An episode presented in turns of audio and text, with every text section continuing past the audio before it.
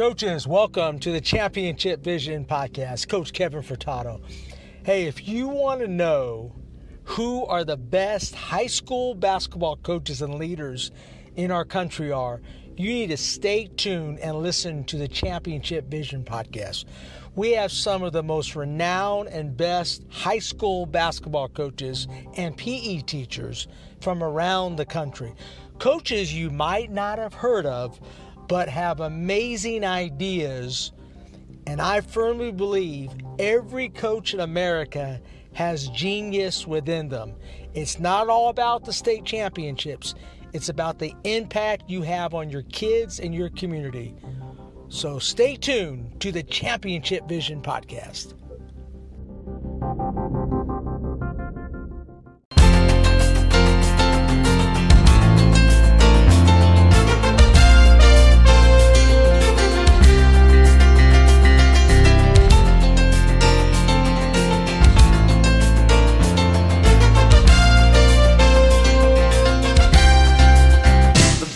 Ball is tipped.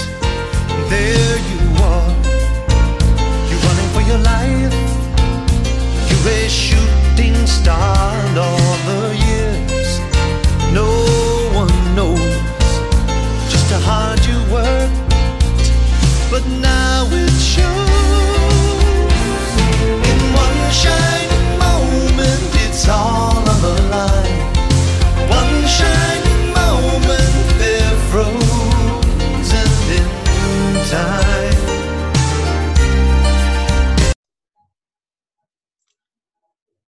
All right, coaches, welcome to the Championship Vision podcast.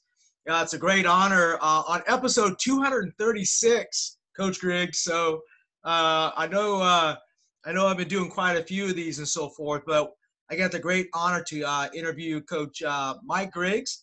He's the founder and owner of Georgia Basketball Academy. Is that correct? That is correct.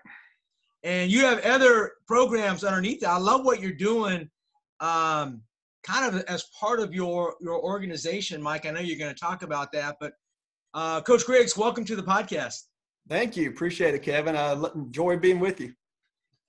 Hey, uh, please give you know talk to us. Uh, I know that um, I have known you a lot. You do a lot of uh, social media and Twitter, and I you, you put a lot of great things on it.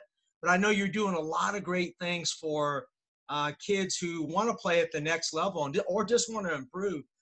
Talk about kind of where you came from, your background, and how you got into the basketball training. Uh, sure. Uh, thanks, Kevin. Yeah, uh, you know, back, I mean, I've been at this a little over 20 years now. I got started after I, when I was in high school, and this really dates me. I mean, there was no travel ball. There was nothing, there, AAU wasn't out there. There was no, I mean, I didn't know of any trainers, skilled trainers, none of that kind of stuff. I went to a few camps, um, and there just wasn't anything out there. And I had a phenomenal high school coach, and uh, his name's Joe Carter, and he's up in his 70s, and he's actually uh, coaching, uh, still helps with track at Brookwood High School up in uh, in Gwinnett County. Okay. And uh, and I actually am training his grandson now. I mean, he was my high coach, high school coach 40 years ago. yeah, I'm old. And Right. I'm actually training his uh, grandson, and uh, I got in contact with him. I just wanted, to, I just wrote him a letter through the school, just to thank him for being the kind of transformational coach he was. And and uh, I don't remember really anything about his X's and O's. Mhm. He was mainly a cross country track coach, so he definitely ran our butts off. And you know, we weren't ever out of shape. But uh, yeah, he was uh, he was he was kind of he was influential in my life and and what he did and and so after I graduated, you know, I just kind of went on the way of uh, took a gap year. I mean, I was a good high school player. Uh, I was unfortunately I was a young senior. I was six one, grew several inches after I graduated. I could have used in high school, and uh, you know, I was a double double guy, but in one of the larger classifications in DeKalb County, but you know, it just wasn't like it was today with all the different resources and, ways to get exposure and so forth. So I just kind of went the route of uh, school and just working education. And over the years, you know, I had kids, got married, had kids, and um, um, going on 37 years now of marriage and a couple of kids. But um, I decided, you know, yeah, I decided to because uh, I've always loved basketball and just always had a real passion for it. And I started helping, uh, just working with a couple of kids at a, a, small private school real close to me, actually where my kids were going. And you know they were doing really well, and and the parents liked it, and and uh, you know I had my own financial planning practice and was doing fine. So I was kind of doing it on a side hustle, you know, just a little hobby, just just having a good time because I loved it so much. And it just kind of grew from there, word of mouth. Uh, didn't do any advertising, and uh, my very first uh, young lady that ever you know earned a scholarship was out of that one of those first groups out of that little small private school. She went down to Palm Beach Atlantic and and now she's a nurse. She's married, got kids, and and uh, we still we're still in touch, you know, to this day. Which I am with a lot of my kids, even from that far back. I mean, I've been to weddings, I've been to births, all kinds of stuff, and but um, so it just kind of grew from there, and um, just word of mouth, really. And you know how p- parents and players they see other kids getting better, and and they just start saying, "Hey, what what did you do?" and so I, I don't know. I was probably I was probably one of the earlier quote unquote trainers in the area, I guess, and um, and just started growing from there. And the big thing for me was is I mean I I had a good basketball knowledge and that kind of thing, and uh, but you know we're always we're a product of our environment, mm-hmm. and so I pretty much taught kids the same way I taught I was taught, and uh, I mean I was a really good shooter in high school good technique. So that's kind of what I started doing. But then I, I just knew that I needed to grow and I needed to continue to grow. So I just kind of, uh, I kind of enrolled myself into uh, Championship Productions, you know, and their their website. And I mean, I spent I spent so much money on DVDs. Just most of it I knew when I watched it, but then you know I'd get nuggets here, and they were all typically on player development. There wasn't any really on X's and O's that much because um, that's just not where my focus was. And uh, got in touch. Uh, I met Rick Torbett. You know, you know Rick, better okay. basketball. Uh, yes. I met him probably 17 years ago at uh, PGC, uh, Point Guard College at Emory. He was down there just giving Mano Watsa the his very first read and react you know, DVD that he had just started it. Yeah. Now, now so, you have really dated yourself there, Mike. Oh, I'm telling you. I, yeah, I am. That's pretty cool. Yeah. So, you know, Rick and I hit it off. We had lunch together and we talked and uh, cause I was using, I was using a lot of his better basketball skills DVDs. Great, great DVD. Great. DVD. Yeah, definitely. And, uh, and I've recommended those to kids over the years. And so it kind of, you know, went from there, but then the real interesting part is that can only really take you so far and then I started getting into about eight years ago, it's really, really changed for me.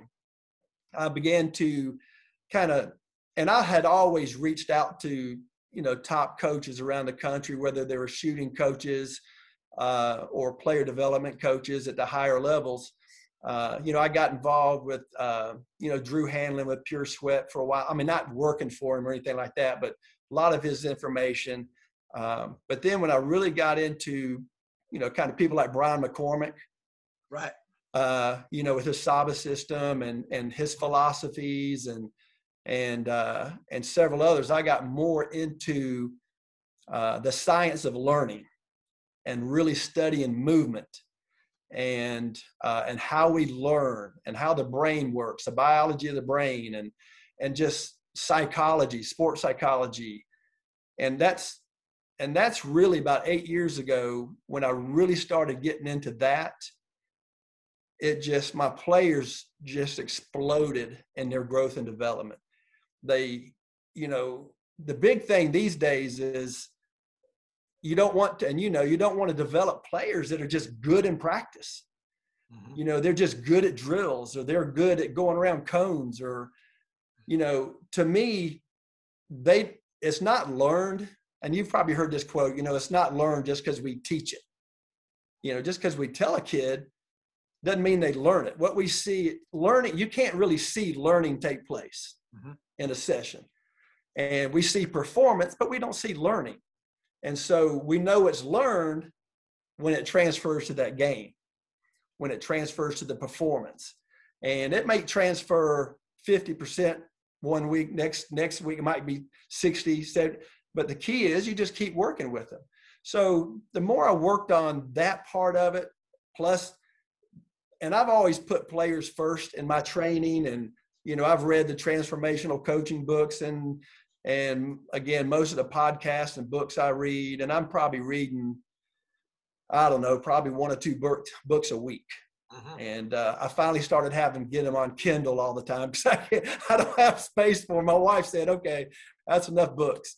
And right. uh, and so, but because of that that move into that part of training, the the mind part, the how the brain works, and developing all that part. I mean, it just it's just really exploded. And uh, and I've had and about then, I mean, I've had about eight. I've had eight consecutive seasons now, where 100% of my senior girls earn scholarships, and so it's really being able to see them go from, you know, bench warmers or, you know, or middle schoolers and, or got cut from teams and then come back and be able to do that. I mean, it's, it's, it's, it's a lot of fun, Kevin. I mean, it's, it's a lot of fun to watch. Yeah, and that's the cool thing. You kind of see their growth and development. Mike, it sounds like to me, I'm going to ask you really quick about your your mentors who kind of shape your mind a little bit. Um, but you're all about becoming a master teacher, right? Is that, uh, you think us coaches, I think that's an under taught value in coaching now. I think there's a lot of guys that are probably good basketball minds, but are you a good teacher? And are you a master teacher? I don't think enough coaches strive for that. Yeah. And, and that's, that's, you know, that's a good possibility. I mean, I feel like I, my two main gifts are teaching and giving or servanthood. And so, I mean, I, I I'm really good at taking complex things and teaching them. I mean, my gosh, if you're teaching youth players, you better be good at, you know, because some of the stuff can be complex. Mm-hmm. And, you know, uh, even, you know, even a high school, even college, I mean, they're still only 22 or younger mm-hmm. and their brains aren't developed, you know, and so even at that age, it's amazing what they don't know. I mean, I have I've had college players come back, come to me that to work on shooting because that's really a, a, my highest priority, my really my specialty is they'll come back and I'll teach them some basic stuff. And these guys are 21, 22 years old and they've never heard of this stuff before. right. And it, it, surprises me. And I, I kind of look at it personally. I mean, this is how my personal philosophy is, is the greatest player development is coach development. And I would not hire, I would not want to go to a surgeon that's still working on technology from three, four, probably even two years ago. Right. Or a CPA that didn't keep up with stuff, or an attorney that didn't. So we look at those professions, and they are professions. I mean, you know, those guys have to do all their schooling, licensing, and stuff. Player development coaches, we don't have to.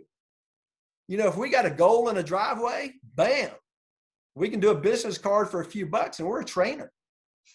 and so what happens is the way personally I look at it is it's all about quality. And so if when a parent comes to me with their child, that is massive responsibility. Whether I'm a coach or I'm a player development coach, uh, it's I'm not going. I, I I would feel ethically, personally, my way my values are. I couldn't charge a, a parent if I wasn't busting my butt for their kid.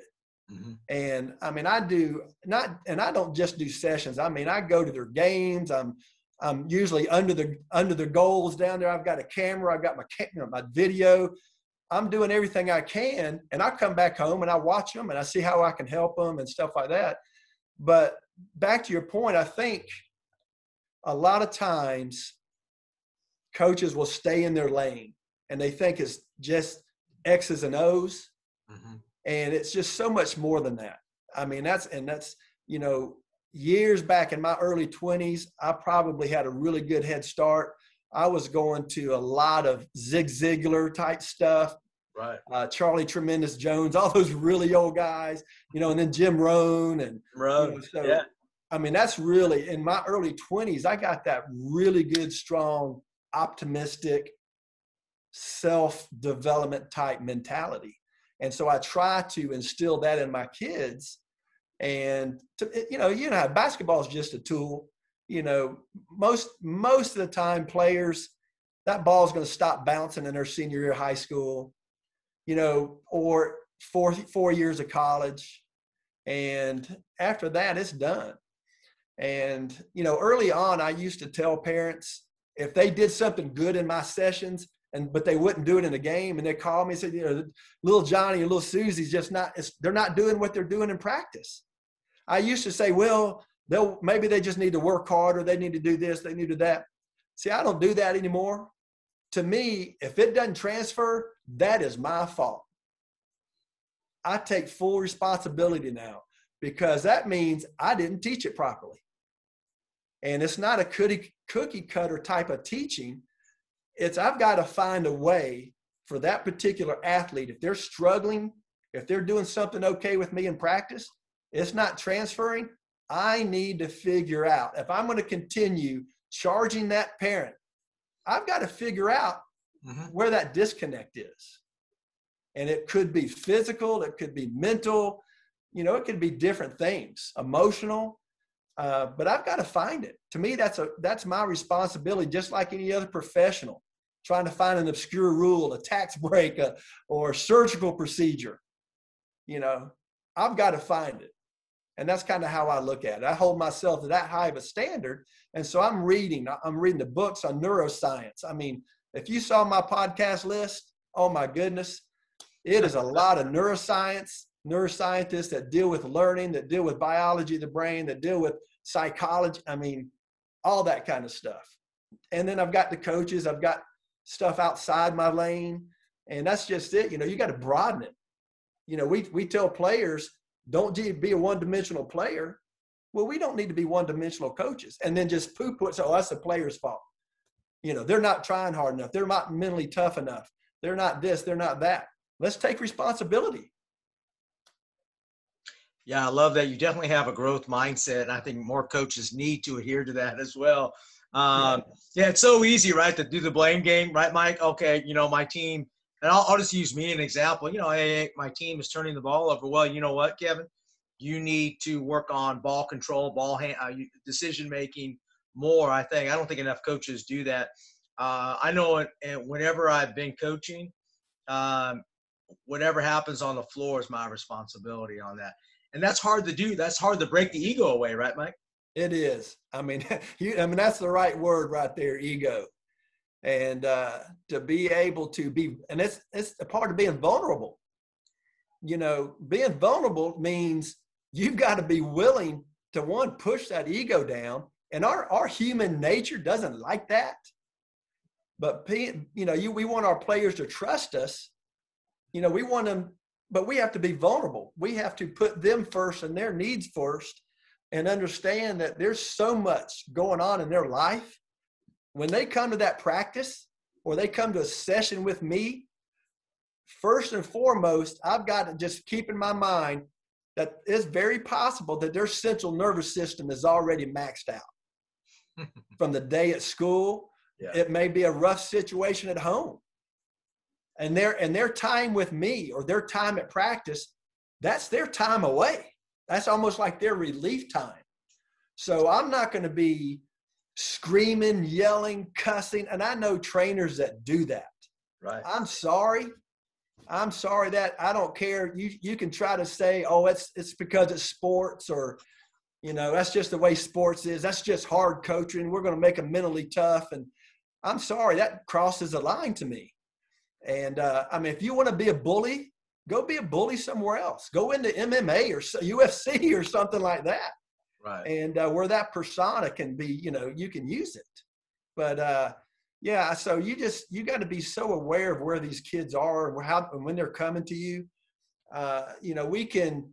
It's very hard to instill confidence in a player just because of the way the mind works and everything. And, you know, we can't really just open them up and give them confidence. Uh, it doesn't really, it's, it's got to be intrinsic. All while we can't really build up their confidence that much, we can tear it down with a word, with an emotion. We can tear it down so quick. And and that's the reason so many kids, I mean, for years now, Kevin, you know, statistically, by the time kids reach 14, they're dropping out of organized sports at mm-hmm. like 70, 75% clip. And always, year after year, the number one reason it's not fun anymore. Well, why is it not fun? There's one reason it's the word adult. I mean, unfortunately, there's a adult. yeah, that's yours this time. Hey, hey, Mike, come on, man. What's wrong with your dog? that's your dog. Hey, so, hey. Uh, he didn't like. Uh, the dog didn't like what I just said. I guess. Hey, I got. Hey, I'm gonna call a thirty. Okay.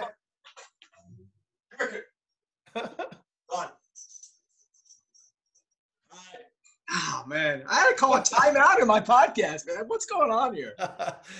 Uh, oh, Hey, well, yeah, I mean, but adults can. I mean, adults is what ruins it.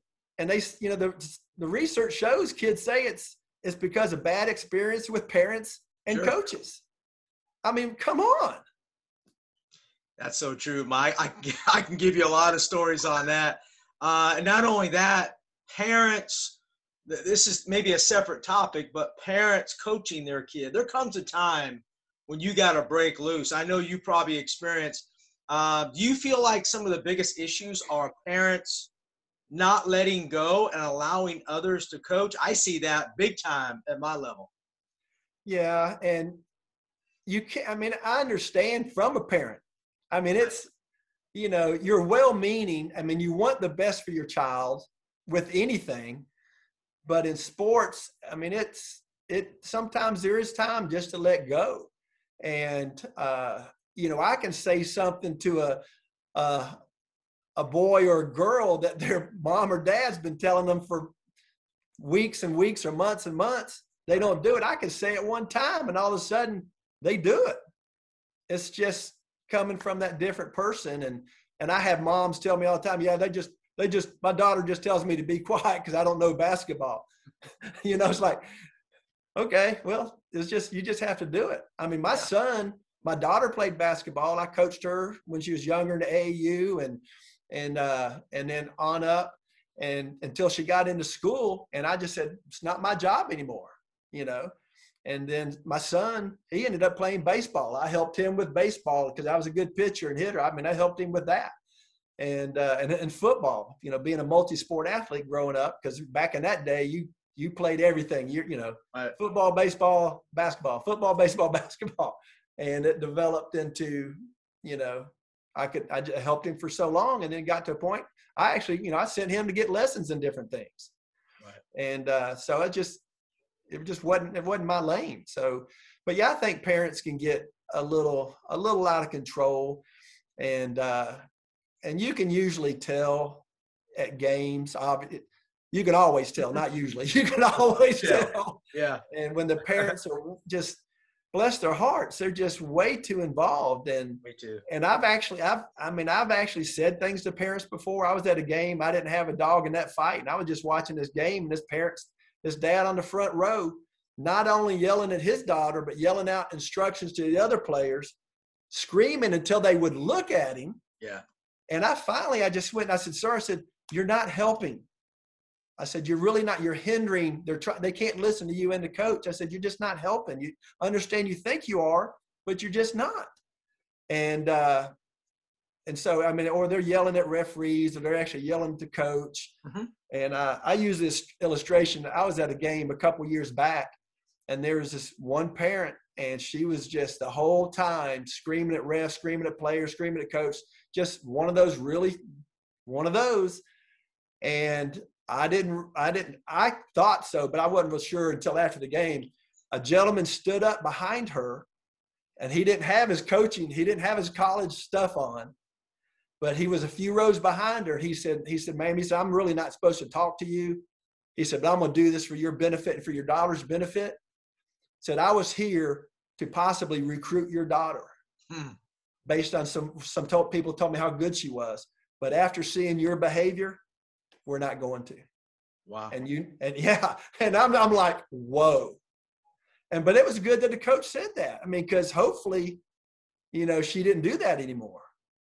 But I mean, they do mean well, and and but there is a time you just you just have to say, okay, they'll learn better someplace else, and they usually do. Yeah, that's a great message. Matter of fact, we, I need to record that and send that to a lot of uh, parents. And I, I do feel like parents need to be educated on what's how to be a sport parent. I, I think that's undervalued because, Mike, how many times I and I I've been coaching a long time. Uh, I have front row parents. I have front row parents that they sit in their same seat all the time, and um, but you know it's over time that you know I try to develop a good relationship with them. So uh, so they are not coaching them on the sideline because that that really hinders the kid's progress. Because uh, don't you feel a kid cannot be 50%, 50 50? Has to be 100% involved with the coach, particularly during the game. Oh yeah, most definitely. And the you know again, it, it goes to me. It goes back to the central nervous system, the brain, especially of a young child, and it and then again, it could be college down, but we know we mostly talk about high school, middle school. They can only handle so much information coming in at one time, and so when they're trying to listen to the coach, and that's why you know my philosophy is you know as a coach you can't really be spewing out a lot of information on the sidelines because Right. they're out there in the chaos of the game and you're screaming at them and they're trying to make decisions and it causes them to have to think a little more which causes them to slow down then they make more mistakes and then you yell more but you know with parents you know it's the same thing they they just overload their child and then their child makes mistakes coach takes them out and the parent gets mad at the coach Mm-hmm. but uh yeah it's uh it, it, it definitely gets a, a little out of hand and i and I, I allow all my parents to come into my training sessions Mhm. because a lot of what i say to players i relate it to how their parents should act on the sidelines and i and some and i and i tell my parents and i, I email them i give them resources you know changing the game project with uh, with john sullivan stuff and uh, and let them go read some articles on how to be, you know, a sport parent and basically just, I mean, I, and I've had parents tell me, said, Mike, she goes, I, I've had, I used to be that person. I used to be that yeller and screamer. And I used to get my child in the car. And, and again, research says Man, it's such a pleasure to be on Championship Vision Podcast, one of the premier podcasts for top high school coaches and rising coaches in the game of basketball. My name is Michael Williams, and I'm the founder of the Williams Advancement Agency. WAA is a full service agency here to assist all coaches at every level to be successful in the position they are now and obtain the future coaching position they're looking for. the kids say the worst part of athletics is the back seat, the Exactly. drive home. Yeah. And so this particular one one particular mom stands out to me. She said, she goes, Mike, when you told me that all I needed, all I should be saying is, I love watching you play. Mhm. Then the kid knows that you love them not because how many stats they have or their performance, but because they're your kid. And she said, you know, once I started doing that, it was I, I enjoyed the game more. Uh, but I, she goes, I also begin to really see other parents do what I used to do. She goes, then I began to think how embarrassing that was, you know, but it made a big difference in her. But, you know, you got to educate the parents too. You got to educate the parents. Part of your parents' meeting, part of your Yeah. relationships that you build. I think uh, I did. I did speak. Uh, sometimes I, I speak to some older coaches from the, um, and it's like you know my way or the highway, and I don't believe that's that's the case. I think nowadays, especially Mike, is um, you got to really build relationships with your players and your parents, um, because that's what hey people nowadays they want to know the why. Correct? Oh, oh, big time, big time. And and I think, you know, and you got to have rules. And and you know, the different podcasts and books I've read, you know, coaches have a lot of ideas on, you know, the 24 hour rule of not talking to parents after. And you know, I like that because that's usually you know pretty people are pretty heated at that point. Because I've seen parents corner coaches after games and just ream them out, you know, because they're little Johnny or Susie got taken out or didn't get to play much. Right. Uh, you know, and that stuff's uncalled for. Um, but yeah, it's uh, those those relationships these days, and you're gonna you're always gonna have that parent that you just can't seem to get through. Exactly. Yeah. But you know, it's still your responsibility. And uh, you sure you may have to be a little bit more stern or a little bit more something. Uh, years back, uh, when I had and I when I had a parent meeting one time when I was kind of involved in some coaching and and I and I was and I told them I said look I said if any I'll, I'll have some some people sitting around or it'll be me with a bag of lollipops if, if somebody comes over and hands you a lollipop you know that you're probably yelling and screaming at your kid too much and you probably ought to put it in your mouth and use it you know Sure. It's a good idea, Mike. yeah you know so it's kind of a little subtle you know but uh I, I I'm gonna, don't think I ever had to I'm add that in. I'm gonna add I that know. in. I don't think I ever had to use them, but parents knew they were there. I could just hold up the bag maybe and shake it around and I love it. I love. I knew I would get something from you, Coach. That's that's a great point right there. Um, hey, let's get into. I, I- shouldn't say this, but hey, go Warriors. Okay, I, I shouldn't say that right now though, not yet.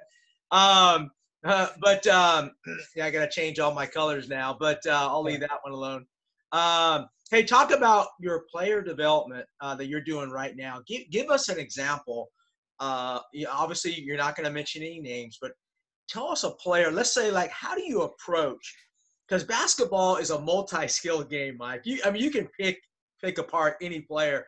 What are you doing right now with your kids? What do you? Well, how do you focus on what to work on?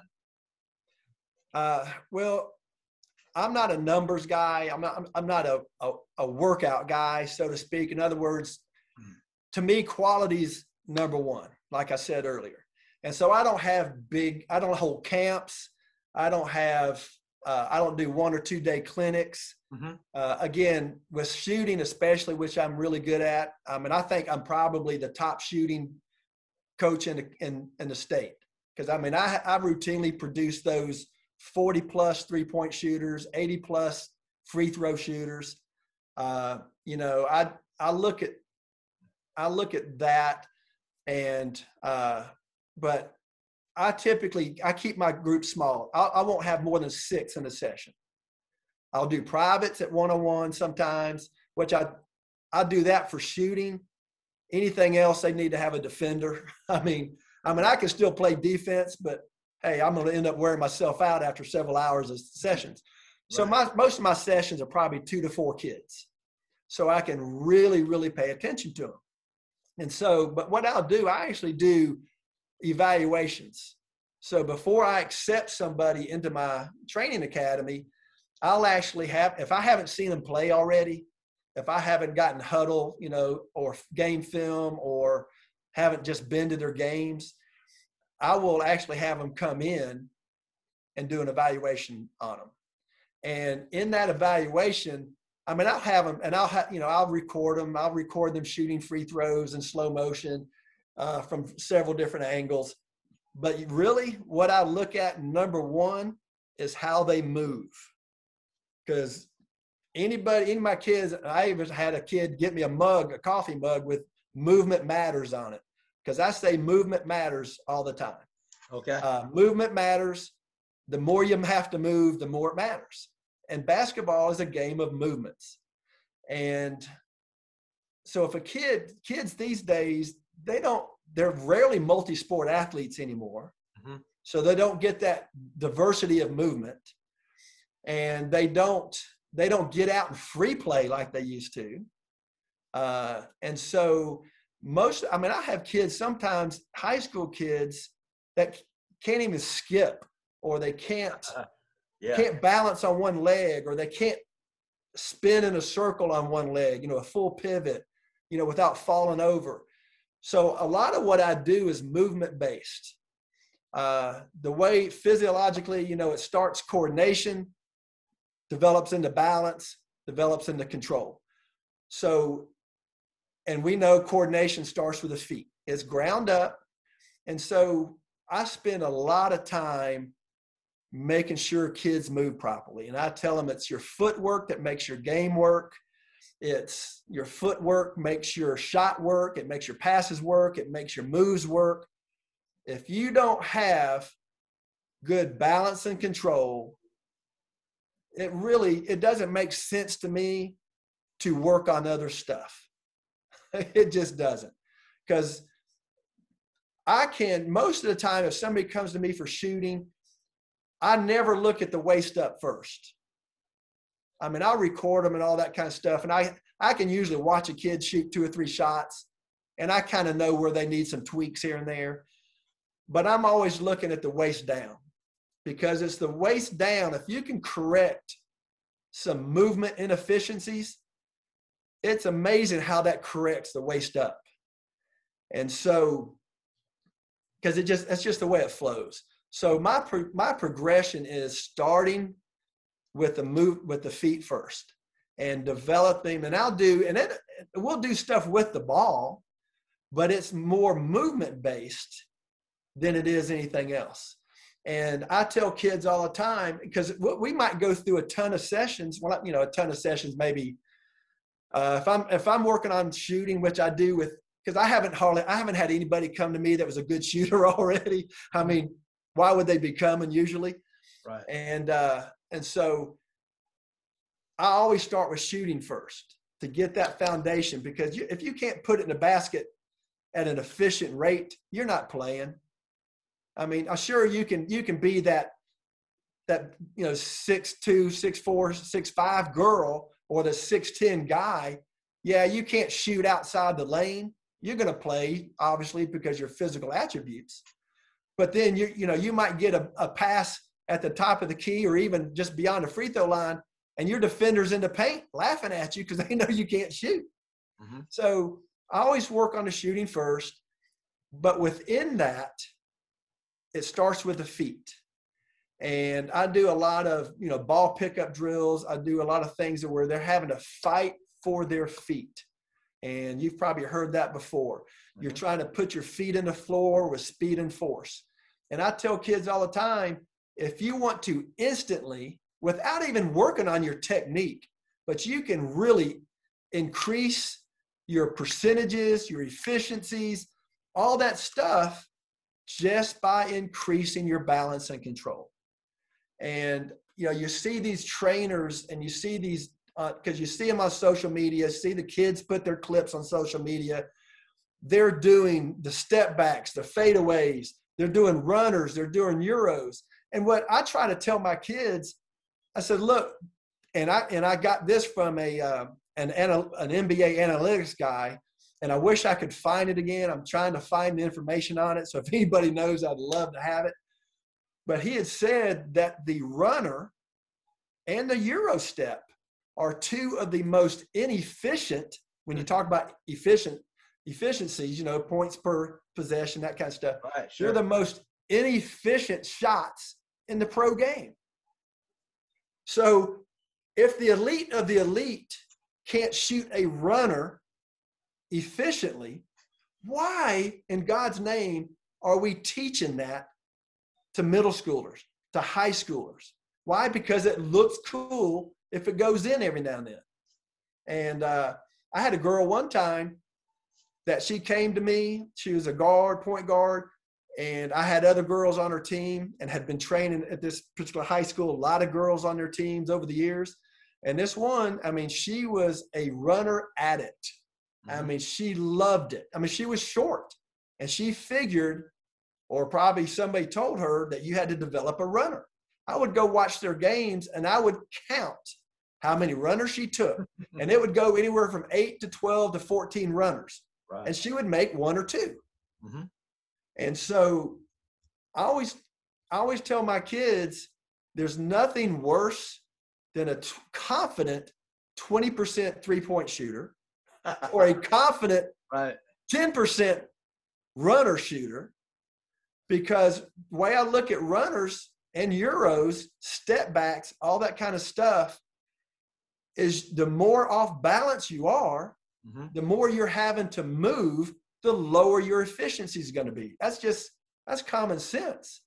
So I don't get why we teach it. So I'll progress through the footwork first. That's ground floor, fundamental. And I do some pretty, as we go along, I'll get into some pretty elaborate footwork stuff. And it's really taxing. I mean, I'll have some college kids come back. I just had one the other day, one of my freshmen. She came back for a session and and I had her in here and she's just like, oh my gosh, I can't believe I can't do this. Hmm. You know, and I, and here I have I have some you know girls that have been with me a while, or even young guys that have been with me a while. I'm talking seventh graders, eighth graders, and they'd run circles around her with footwork. Mm-hmm. And so if you know, I so I'll pro- progress through the footwork, and then eventually I'm getting into the mechanics part of it, the technique part of it. Uh, I used to be real strict on that, uh, on the shooting and this, that, and the other. But the way I've learned and I, as far as I know, I'm probably the only one that teaches it this way. Uh, and it may be, I just don't pay attention to the same thing. A lot of coaches pay attention with shooting, and it's worked out really well. And uh, so, and that's why I'm real consistent on how, with my kids being able to shoot great.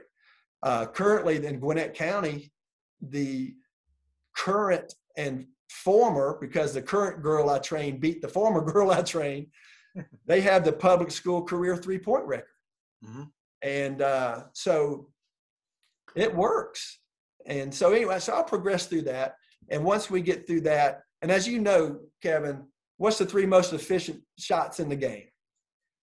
You got the free throw, mm-hmm. as far as points per possession. Sure. You got free throw and then threes and anything around the basket. Around the basket, sure. So that's that's really all I focus on. Now I understand in high school and I even tell my kids, you know, you get a wide open shot. If it's a two, you don't pass them up. I mm. mean, wide open shots are too hard to come by. So you don't pass them up. As the problem gets into when they're shooting with a hand right in their face. And right. I try to explain to them. And again, the more you have to move, the more it matters. So if you're dribbling one or two times, three times, God forbid, eight or 10 times and all those combo moves into that step back, you know, you can't expect to make those at a high percentage. And uh, so, yeah, I mean, that's kind of the progression I'll go through. I, and I'll, I'll go into the finishes. Again, it's all about because movement matters, you're trying to get the even amount of power. It's physics. You get the even amount of power and energy flowing through both feet evenly up through your hips, up through your shoulders, you're going to increase your percentages. It's when they get this way, get this way, they're turning too much and, you know, doing all the crazy stuff they're being taught these days. You know, I'm sorry, you know, when trainers say, come to me, I'll teach your kid like a pro, train like a pro, I tell parents to run away from those guys. We don't have little pros. I'm sorry. They're not physically, mentally, emotionally, none of that, nowhere close to a pro. And they can't be taught that way. So that's Mike, kind of how that. I progress yeah. through it. Yeah, I love that. And uh, I, I want to share with you a story. I want you to give me some feedback. Uh, I have, uh, and you probably know her, Destiny McClendon. She's going to University of Tennessee, Chattanooga. Yeah, she played with me in the ninth grade. Yeah, uh, great kid. Yeah. I, I, I, had noticed, though, that, uh, and this is where I think trainers and coaches need to coordinate together because I teach, I'm very simple. I teach shooting off the hop, two feet, quick uh, turn in the air, all that. And then I also teach power layups. So when somebody's going in there to the rim, you need to jump off two feet because if not at the girls level, you're going to get bounced around if you're going off one. But it was hard the changer on these Euro steps. He's one footed and she would get knocked, even her was getting knocked around a little bit. How can you coordinate with these trainers on trying to because you know what the trainers are doing a lot of times will come into our practices and that's not what we teach. How can we coordinate together? Well i think that's on that's on the trainer. That is to me i mean that's all on me. You know if i because if i course i'm with you though i mean you know i'm talking off two feet if it's if it's going to be even closely contested around the basket get off two feet. Off two feet, sure. I mean, there's just there's you can you can't pump fake off one. You know, referees. I tell I tell my kids, referees reward control. Mm-hmm. And they actually, you know, I think two seasons back, the referees received an email that told them that if a player's driving to the basket out of control and they weren't going to make that shot anyway, don't bail them out with a foul Mhm. because that's what was happening. That's what kids kind of count on. They'll go in out of control, just sling something up and hope they get fouled. Right. And, and referees were bailing them out too much. So I'm with you about going off two feet. Uh, uh, to me, I tell my kids, if you're getting pressure, make them pay for it. I, you know, you focus on the finish, don't focus on the foul, Mhm. but you better make them pay for that pressure. And uh, and so, to me, it's on the trainer. So if some if somebody comes to me, I will contact the coach because I have, you know, when they sign up with me, they'll fill out a little, just a little info form, and I have, and I ask for their coach's name and phone, uh, name, phone number, and email. And so I will con, if I don't already know them, you know, a lot of them in Gwinnett County I already do, and you know they refer kids to me all the time.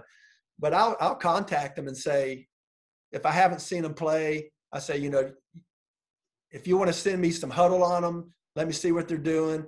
Or if they're not playing much, you, you're going to need them next year. What what role do you need them in?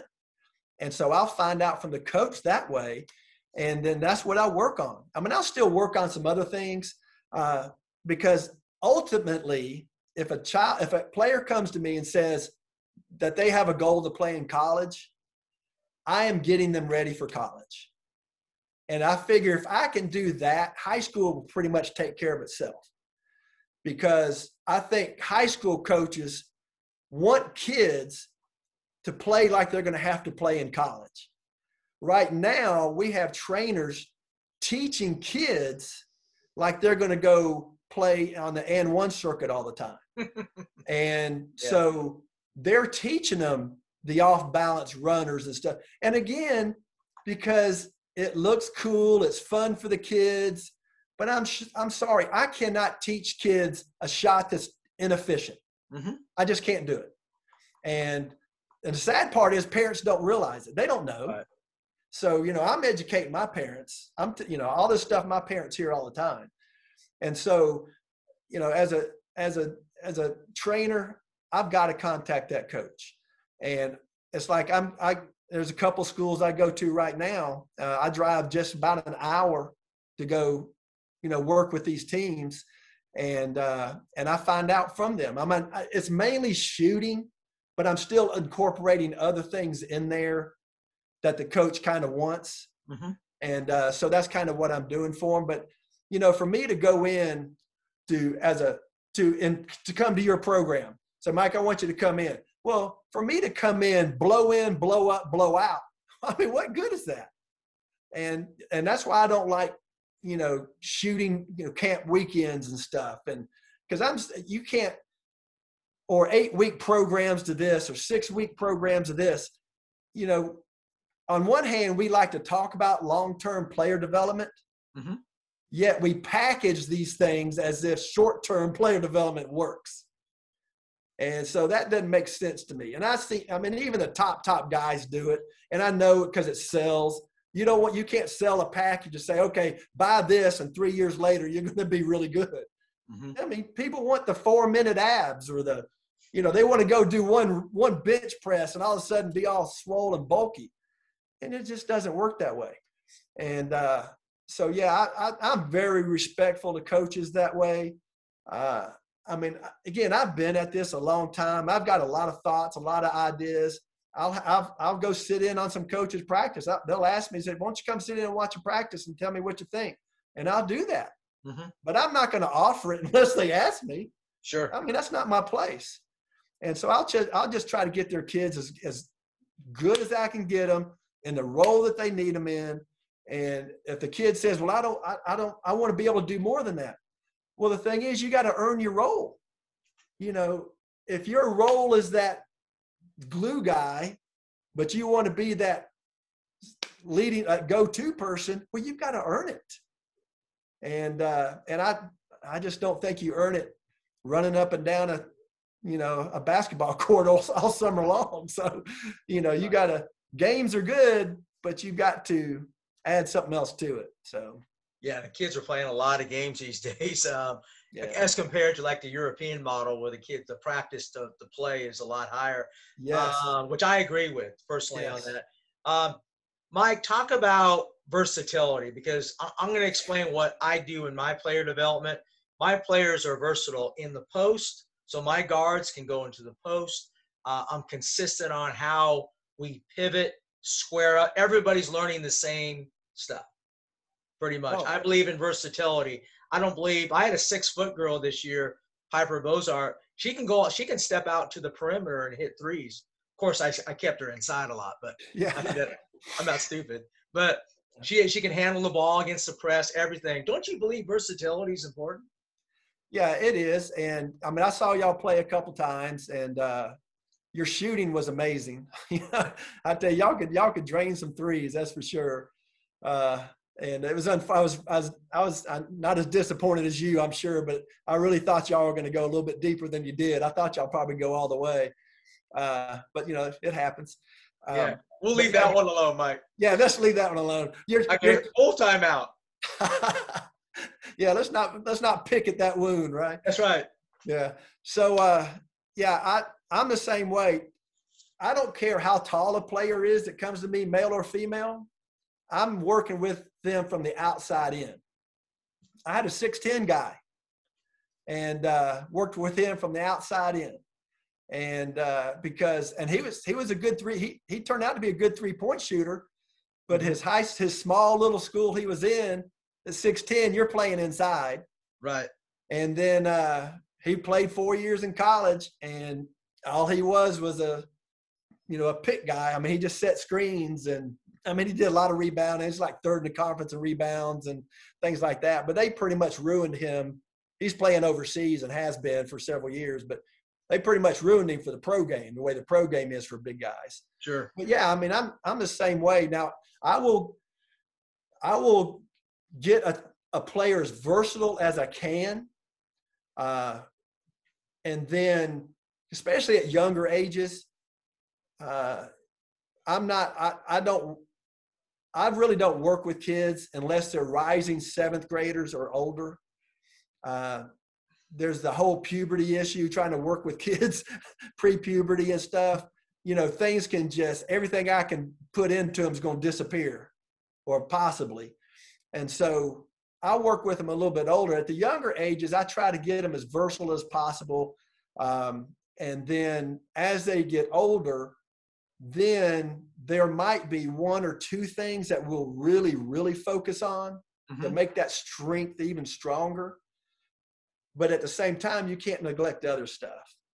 And uh, and also, you know, you got a six foot girl. Well, yeah, in high school, she's going to be under the basket. Mhm. But if she's really good, you know, you're talking a three at the at a strong Division One level. Mhm. And uh, but at a Division Two, maybe, you know, she could be a stretch four. But so it just, you know, you kind of have to I have to kind of look at all that stuff and what they may play, you know, be able to reach at what college level. Uh, but the versati- versatility is really key, and uh, and I don't really have any parents or even coaches that tell me, no, I don't want you teaching them something because I'm not going to use them there. Right. Uh, and probably even if they did, you know, I would tell I would tell that player, look, we're working 90% of what your coach wants, but we're doing this other stuff too because it will help you over time. You may not ever have the opportunity in high school to use it because he might not be playing you in that position, but eventually we're going to expand it and it's going to pay off later. You know, so you know, sometimes parents and coaches will say, I mean, parents and players say, well, my coach won't let me do this. I say, well, don't do it. I mean, you know, I'm not, I'm not here to coach you and you're on your high school team. That's not my job. You know, my job is to try to get you so good that your coach will see it and he'll expand your role Mhm. because every coach wants to win. You know, if I've got a kid that's that's six, a girl six two, six three, and she can knock down in games forty percent, yeah, he's not going to keep her from popping out. I mean, he won't let her stay out there and do a five out all the time. But you know, but that girl also, if I have her shooting forty percent from threes, she can probably also attack off that and finish strong off the bat at, at, with one or two dribbles at the rim off two feet. And she can knock down free throws. So, you know, that's again, those three shots, I'm working with everybody. And to me, that's the versatility. I used to spend a lot of time, Kevin. I used to spend a lot of time with a whole lot of ball handling drills, uh, a whole lot of triple threat, jab, jab, this, that, and the other. And about and and I really threw all that out the window when I got involved with Brian McCormick, mm-hmm. you know, and his, you know, your most uh, uh, uh, open off the catch. You know, if you stand there and hold the ball, you're just pretty much letting everybody get ready. The defense getting set up, not only your defender but everybody else's. So standing there, that that's a, you know, we have coaches all the time that say we just don't move the ball enough, and yet in practice they don't make them move the ball. Mm-hmm. You know, and we've got a particular. If I have four or five kids in a in a session, we do a, a, a thing called swing swing, and I'll put four or five out and one under the basket. They'll get the rebound. I have them call off the outlet, and they'll swing that ball around wicked quick. And the last one in the corner catches and the shoots. But I teach them to have ball in the air, feet in the air on the pass, on the catch to shoot. So they're not catching it looking around, then passing, or catching it, stepping into it to pass.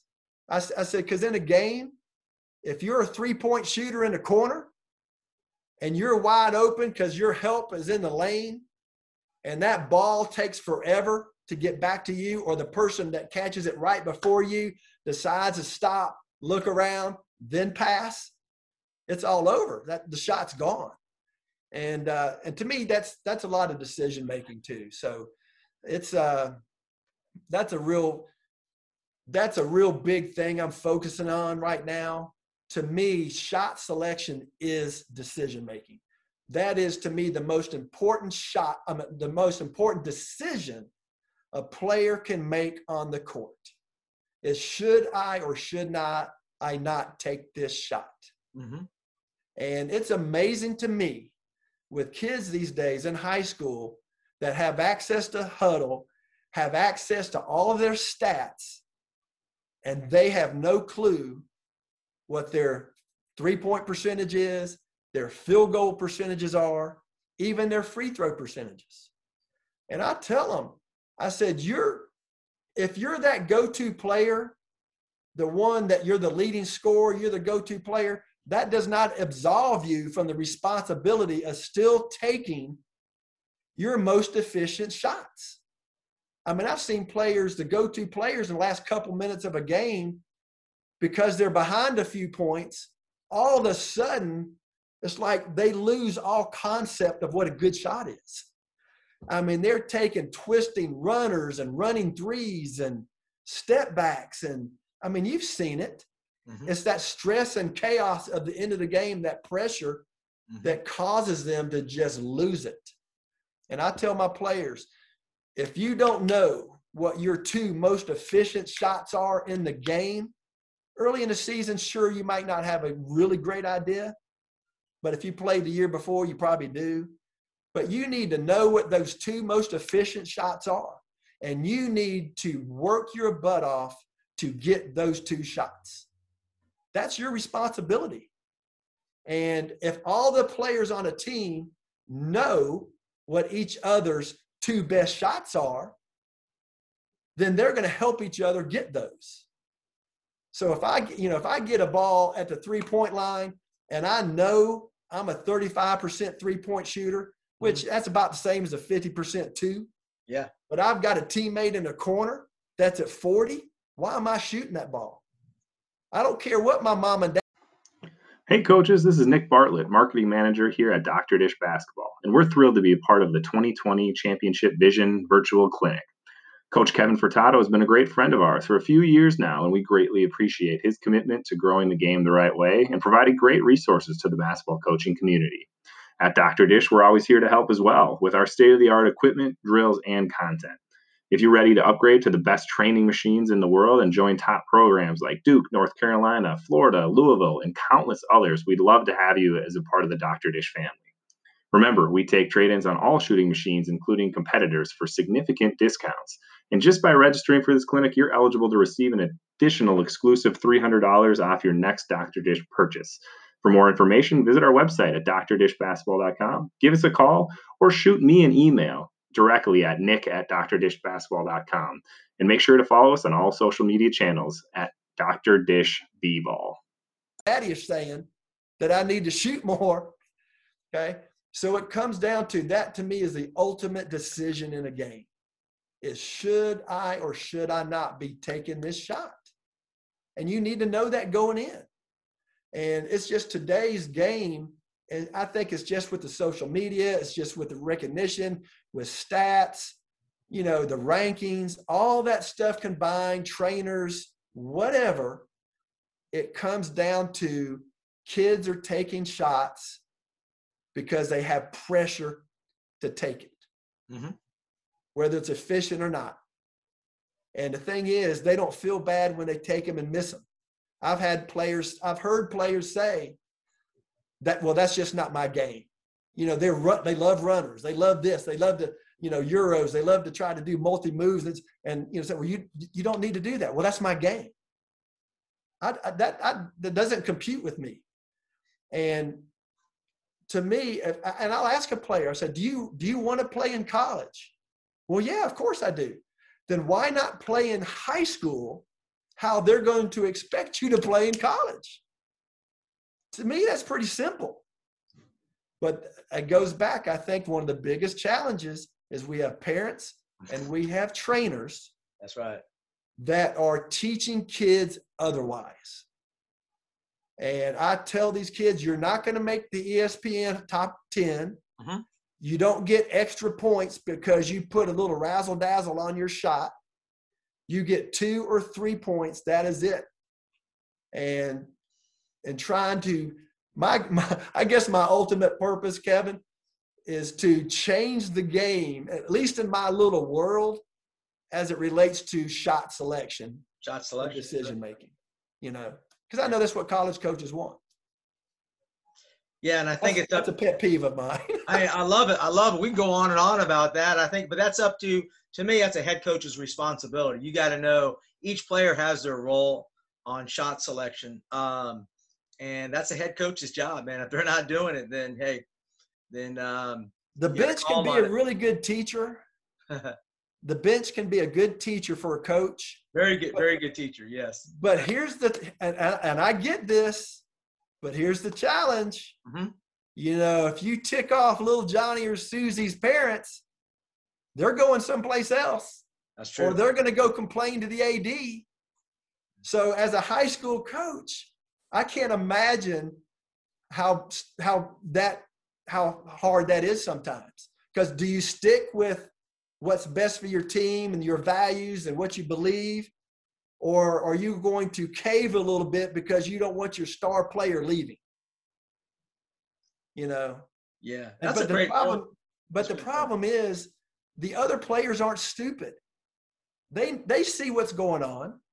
They know if there's there's kids out there shooting, they they shoot the most threes on a on the team, and they're at eighteen percent, or they've got the most, tur- and they're not, and nothing's ever said to them. Nothing's ever corrected. Mhm. The other kids know that. So then the kids, the other players lose respect for that player, their teammate, and they lose respect for the coach. Mhm. And then the coach is demanding trust. So I mean, it's it's a tough it's a tough challenge. It's a very tough challenge. I think that goes back to relationships, though, um, and uh, something you have to build in. It's something you have to. You, it, it goes, this goes back to the hard work and building those relationships and teaching kids what's the right right way to play. Mhm. Um, and that's hard work, man. Coaching's not easy. I tell, I tell you Well, and again, when you're when you're one when you're one coach, and you're up against two parents, one or two parents, and a trainer, it's tough. it's tough. Because is they're tough. telling that kid, "Oh, don't listen to your coach. They're not Mhm. playing you like you should be. They they don't know what you can do. They don't this. They don't that." Yeah, Mhm. that's that's a tough one. That's a very tough one. That's a whole other podcast right there, that's Uh, above my pay grade. Woo! I, got- I got to tell you, um, but it's happening everywhere because I talk to coaches from all over the country and so forth. Um, But uh, I do think coaches have to hold their ground, though. I spoke to a coach last night from Monacan High School in Virginia, is one of the top programs, and he says, "Coach, I've had players leave my program uh, because they can't play within the certain style that I have." Uh, but not, not all of us can do that. We don't have the tremendous numbers that he has. Um, so it, it's it's a it's a tough road for head coaches, but that's all part of the job. Yeah, and I I really think, you know, parents they're not they're not unreasonable. Mm-hmm. You know, probably one or two percent might be, but you know, if if as a coach, if you can just sit down and, and explain to them, a lot of times parents are frustrated because there's no communication, and you know, and the coach doesn't want to communicate. They don't want to deal with the quote unquote drama or whatever. But to me, most parents are they're going to be reasonable. And if you sit down with them and say, look, here's what I'm seeing, because I hear all the time, because again, you might have a kid goes home and tells his parents, oh, I make all my shots in practice, or I do really good in practice, uh, but I don't ever get to play in a game. Well, the problem is they're great practice players, and a lot of players are because their teammates play buddy ball.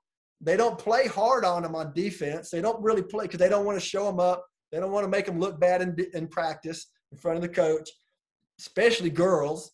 You know, girls are a lot more, you know, emotionally attached to each other. And, you know, if a girl ticks off their teammate in practice, well, they might not talk to them for a week. You know, guys will beat each other up and then go have a good time after practice. Right. But no, but because the pra- they're good practice players and then they get in games and they fall apart. Well, the coach coach sees that and but the parents don't. And so I think you know if coaches can, you know, it sure it's going to take some time. It's going to take some effort. Uh, it might take some arguments. I don't know, but I think in the long run, co- parents are going to be reasonable about. It. They're going to understand it. And if not, they leave. I mean, they leave, and and there's just not much else you can do. I mean, that's why there's over a thousand girls right now in the transfer portal. So mm-hmm. for sure. You know, I just saw that 10 girls from Syracuse are now in it. What? Wow. I know. How does that? I, so something's going on somewhere. I don't know. Yeah, it's, it's hard to, um, the, the problem, I guess, is it, everybody has opportunities and you can, I think they made the transfer rule more difficult where you got to actually sit out and lose a year of eligibility. That would change everything, but that's not going to happen. I don't know. It might change. um, I think it'll be a free for all. It'll be a free for all if it does change and they just waive it. Yeah, I just I can't imagine it because I think it would just kill coaches. I mean, I just I don't know. Hopefully not, but yeah, that's a whole nother topic above my pay grade too. So yeah, that's a tough one right there. Yeah. Hey, coach, before you go, um, uh, give us kind of your favorite. I, every every trainer probably has some favorite drills that they use or teaching uh, methods that you use and so forth when you're working with players. Uh, what are some of the things that you do you feel like is kind of a staple in your program? Uh, well, I would let's I'll talk about shooting. Okay. Uh, so as far as shooting goes, I know a lot of coaches and a lot just everybody is uh, talks about you know the elbow and how important the elbow in. You got to keep it under the ball and keep it in and that kind of stuff. So you know kids kind of you know, focus on that. And uh, I never talk about the elbow because to me, that's not where, that's not what directs the ball. And so, because uh, to me, if, you know, I always, the two, the two most important parts of a shot to me are rhythm and wrist. Okay. And mm-hmm. even without good rhythm, if you have the, the wrist, you're going to be pretty, you're going to be pretty well off. Rhythm just makes your makes it even more efficient. But to me, you know, if, if my finger's the rim, if my wrist is lined up to the rim, you know, mm-hmm. my, my elbow is going to be where it's supposed to be. Sure. So if I'm holding the ball correctly, I got my hand balanced, you know, and I've got it, you know, where the ball where it should be, then if I'm as long as I'm parallel to the rim, I'm good. But if I hold the ball on the side or my or my forehead shooter, I'm no longer parallel to the rim. Mm-hmm. And so my elbow flies out and that causes you know all kind of other issues so you know i really work a lot on focusing on the wrist because that's the last major joint that affects the flight of the ball to me If it goes left, it goes right. It just depends on what the wrist is doing. Right. And uh, so that's one of my one of my top priorities I work on is focus on the wrist. It's the it's the end of the shot first type thing. I work on the end first, and uh, it just happens to be the most you know influential part of the shot. And then on the rhythm, you know, I work on the rhythm. And one thing that uh, you know I've learned over the years, uh, as far as you know, from being a personal trainer, you know, back in the day, uh, is that you know we like to tell kids in games, you know, if they're short on their shots on their free throws, you know, we hear everybody screams at them, bend your knees more, you know, get lower. Well, physiologically, that's that's not how you generate more power. It's not how deep you go. It's not the depth of the movement. Again, back to movement matters. It's not the depth of the movement. It's the quickness of the movement. Mm-hmm. That's why you see guys that dunk a ball. They don't go up there and squat real deep. Because if you if, if going deeper, going lower gave you more power, then why aren't they doing butt to the floor squats? Mm-hmm. You know, before they jump and dunk. So they do a quarter quick. They just go real quick. And so I teach my kids on the free throw line to trust the brain. The brain knows their body better than I do, anybody does. And their brain will self organize with their body. And if they will just go quick, I don't mean rush, but they just barely unlock their knees, barely unlock their hips, get set, and get a quick rhythm bounce, their brain's not going to let them go too deep. And it, because the brain's making that calculation, how far it's got to go, all that kind of stuff. It knows how much power is going to be in the upper part. So the brain's going to just, it'll go just deep enough. And it's like shooting threes, you know, especially with girls. They don't bend their knees real deep when they shoot threes. You just watch them. The brain knows they got to go quick. Mm-hmm. So with the rhythm and wrist, that's two of the things I focus on in shooting. Uh, I don't. I used to be real strict on ten toes to the rim, square this, square that, don't turn. Yes, to me that's like straining at gnats, you know. And if again, my best three point shooter uh, was a girl at forty eight percent. She was eighty eight percent from the free throw line. Would have been hundred, but she missed two free throws, I think, in the last couple games uh, and uh, she's playing college ball as a sophomore. But you know, doing it that way and having a broad range, you know, of of movements for a player, I just don't get so bent out of shape. To me, there's not a perfect technique. There's right. not a perfect movement. You know, there's no. To me, you can't practice till it's perfect. Because why do you want to get perfect? That means you're not growing anymore. And uh, so I like to do those kind of things, that and the footwork stuff. I'll do a lot of footwork stuff that really challenges balance and to get them back on balance to pop into that shot even through both feet. Because if you can get that even energy through the feet, through the knees, through the hips, through the shoulders, it's going to come out even through the hand. And uh, so movement matters, Kevin and uh, the brain is movement based and athletics are movement based sports I, and i tell my players all the time your brain doesn't care what you shoot with you could shoot with a baseball volleyball football. It doesn't matter.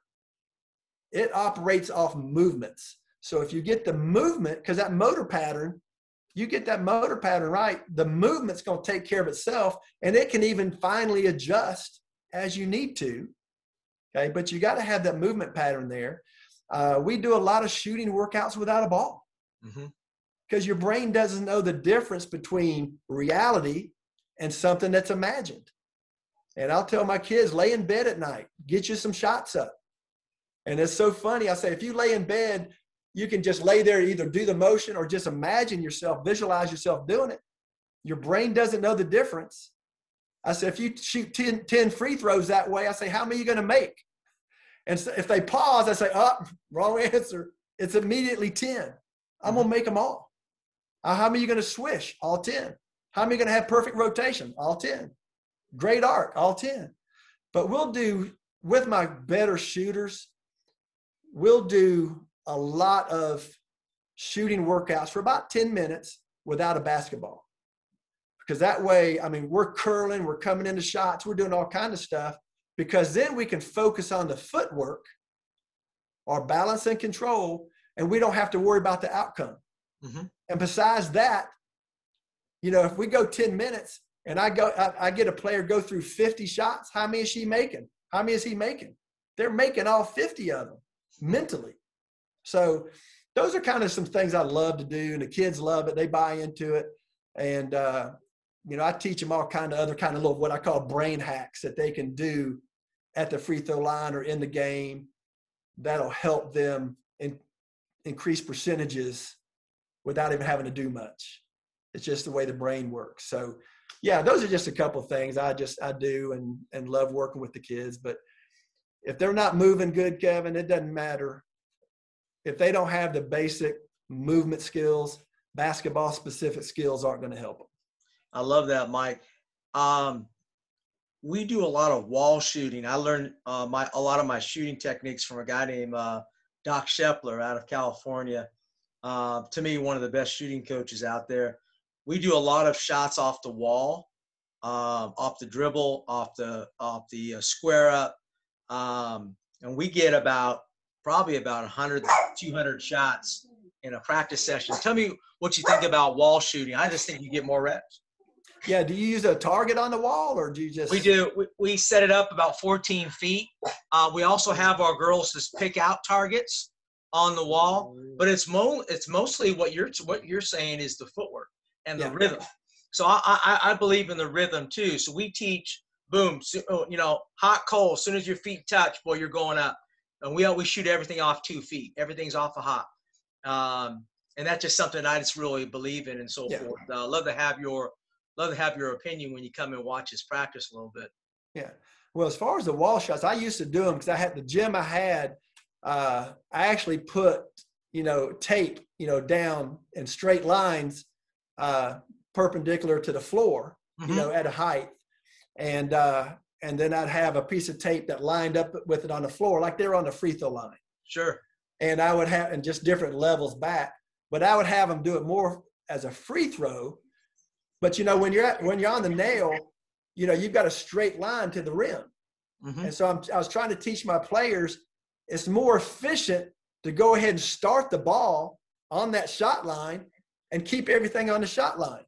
You know, so many players will hold the ball over here and then they, they come and try to, they have to adjust Sure. at the end with Yeah. the wrist. And that's hard to have a late wrist adjustment without using two hands. But yeah, I mean, I would have them shoot the walls. I have them when they come into my gym, they can't shoot baskets Right. you know, if somebody's already on, if I'm working a session or somebody's shooting on the other goal, they go to the back of the backboard and they're shooting off the backboard. Love it. Yeah. And uh, if there's no, they'll, or if they get on the front, they just shoot five or six up close. And they'll just work their way back. They go from form shooting back to just free throw shooting off the backboard. Because, you know, we, we warm up our bodies all the time. We stretch, we do this, dynamic warm ups, we do all kinds of things, but we don't warm up the motor skills. We Mhm. don't warm up the brain.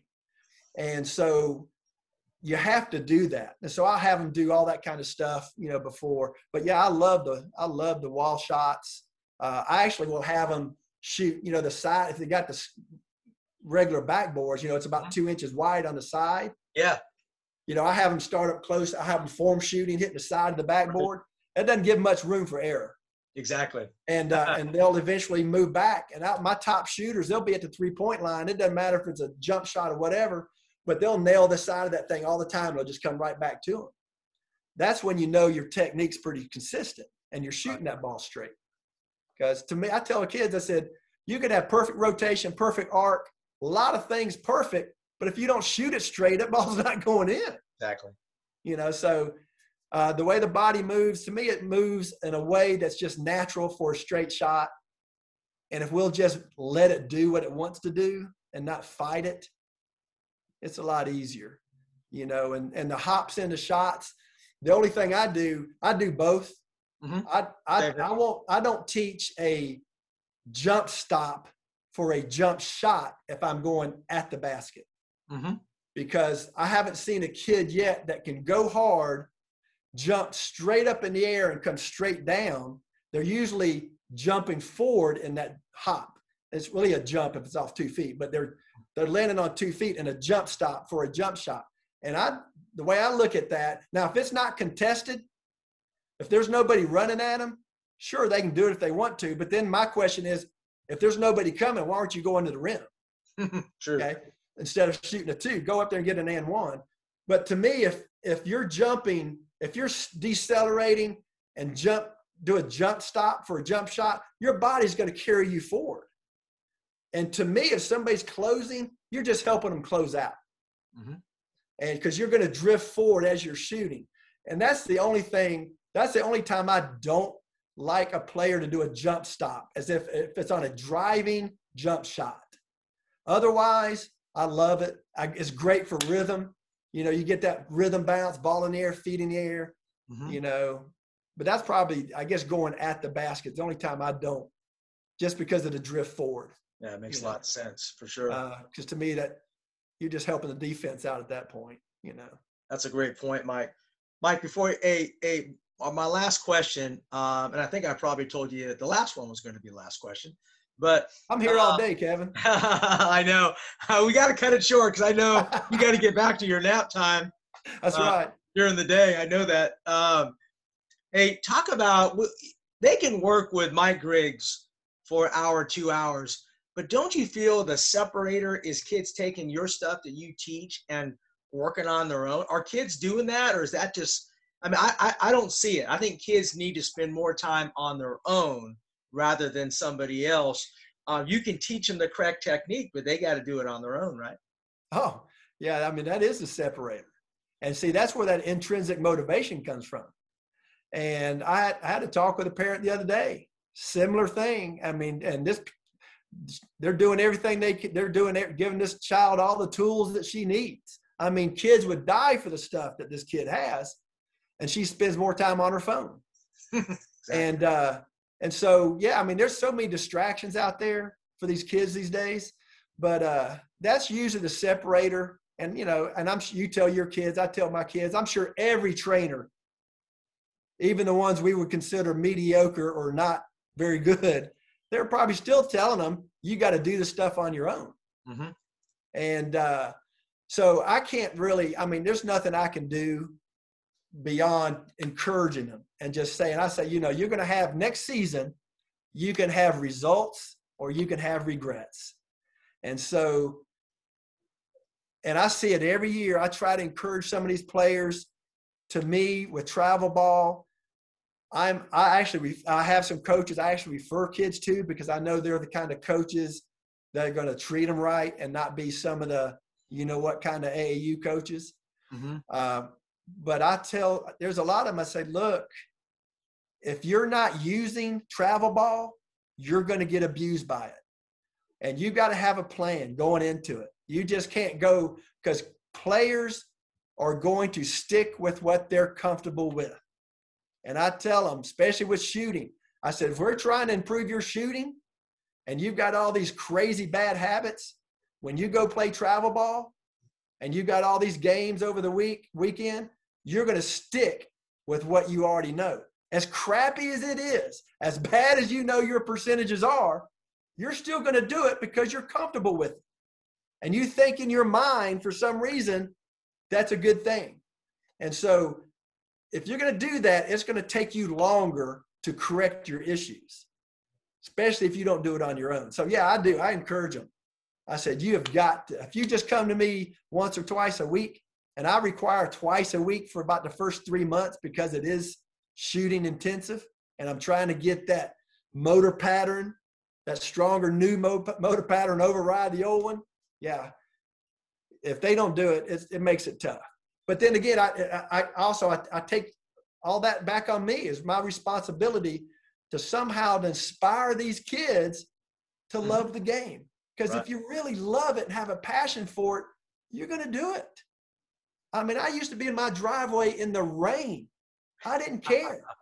Right. I mean, that's just what you did. Mhm. So there's a few out there, and they're usually the ones that really elevate and separate. So yeah, I'm I'm with you there. Coach, thank you so much, man. I really appreciate you sharing with us. Um, My And- pleasure, Kevin. what what what advice? I know I'm going to be seeing you quite a bit and so forth. Uh, hopefully, I can get out to Hopefully, I can get out to one of your workouts. Yeah, your Uh, girls are waiting for you. Green and white. um, hey, just give me a little hint. How they doing, man? oh, they're doing very well, man. You're gonna love this group. They're We gonna work get their more out off for you. We got to get more out there. Uh, trying to create that basketball culture out there in uh, in, in that area. So, uh, but I appreciate everything you're doing with uh, you know my future players. Yeah, So, definitely. Thanks again. Hey, uh, hey, what's the final word of advice for not just the players, but for us coaches out there who are trying to improve our players' uh, skill level, mental performance, all that? I guess just I guess two things. One, never stop learning. And that's easy to say, but it's hard to do. You know, to take the time to to read the books or uh, you know, listen to the podcast outside just the X's and O's. Because most coaches are already pretty dang good at X's and O's that have been at it a while. They've been to plenty of clinics, they got all the DVDs, they read all those books. X's and O's you can pick up and teach pretty easy Mm-hmm. to me it's the relationship part it's the knowing the age group you're with and the, and and really understanding that young person's central nervous system and how easy it is as adults to overwhelm it shut it down kill it and kill that passion for the game. So learn more than the x's and o's. And uh, you know on the other side I guess player wise, it's love the game.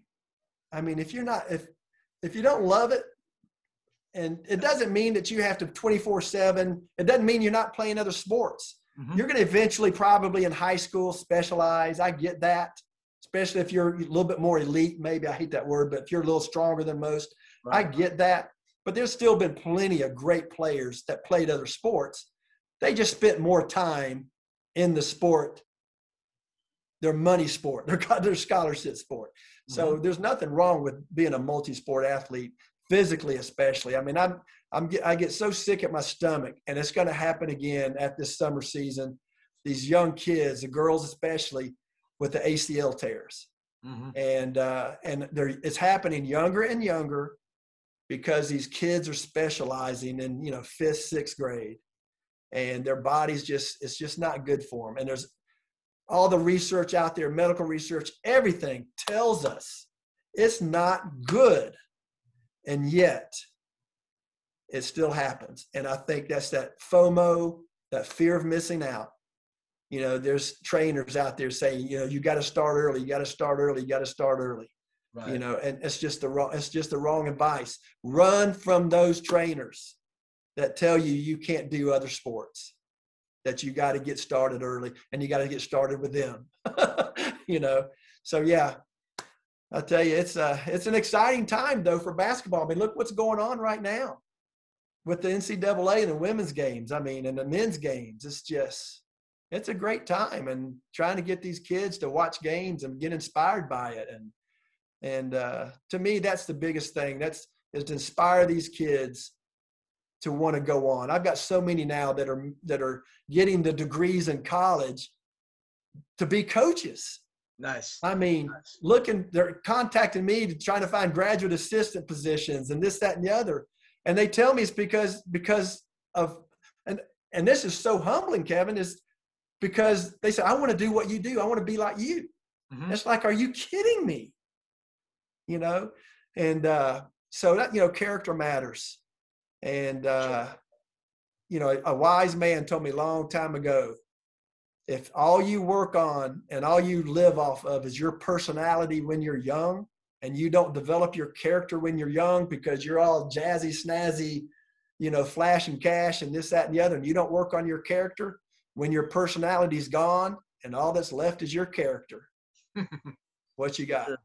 Yeah. you know so i think that's why i've been successful as long as i have and have such a great relationship with the coaches and the players and and i just everything's based off referrals i just it does just great for me so yeah i love it Yeah, Mike, you've had a lot of impact on a lot of people, coaches and players. How what's the best way if a coach is even in in the in the in Atlanta area and so forth, they wanted to contact you. What's the best way to contact Mike Griggs? Well, my email is uh, Coach G at GeorgiaBasketballAcademy.com. Obviously, GeorgiaBasketballAcademy.com is the website. Um, my uh, my phone number is 770 833 7664. I, I, and I do this full time, so I'm available a lot, especially during school during the day, because uh, uh, nobody's training that I know of. Uh, you know, Twitter's about the only thing I'm really active on. That's at GBA Coach. Uh, I've got some other ones with my uh, Georgia Positive Performance Academy. Know, I'm certified mental performance consultant, and uh, that's just a whole nother podcast because that's just another part that I add in is helping those kids mentally. Yeah, which is under taught, right, Mike? I don't think any of us do a, a great job with that, but it's something that we need to add to our coaching uh, repertoire, right? Oh, big time, yeah. It, it, to make your X's and O's easier, work on this up here with those girls and guys, man. I no doubt, you. no doubt. And I'll be I'll be talking with you a lot about that. So, hey, uh, I appreciate your friendship, and I'll be seeing a lot of you.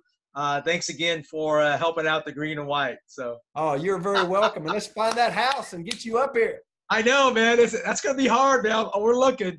Hey, if you if you see any houses in your area, man, please. All right, buddy. You know I will. Thanks, Kevin. All right. Thanks, Mike. Take care. All right.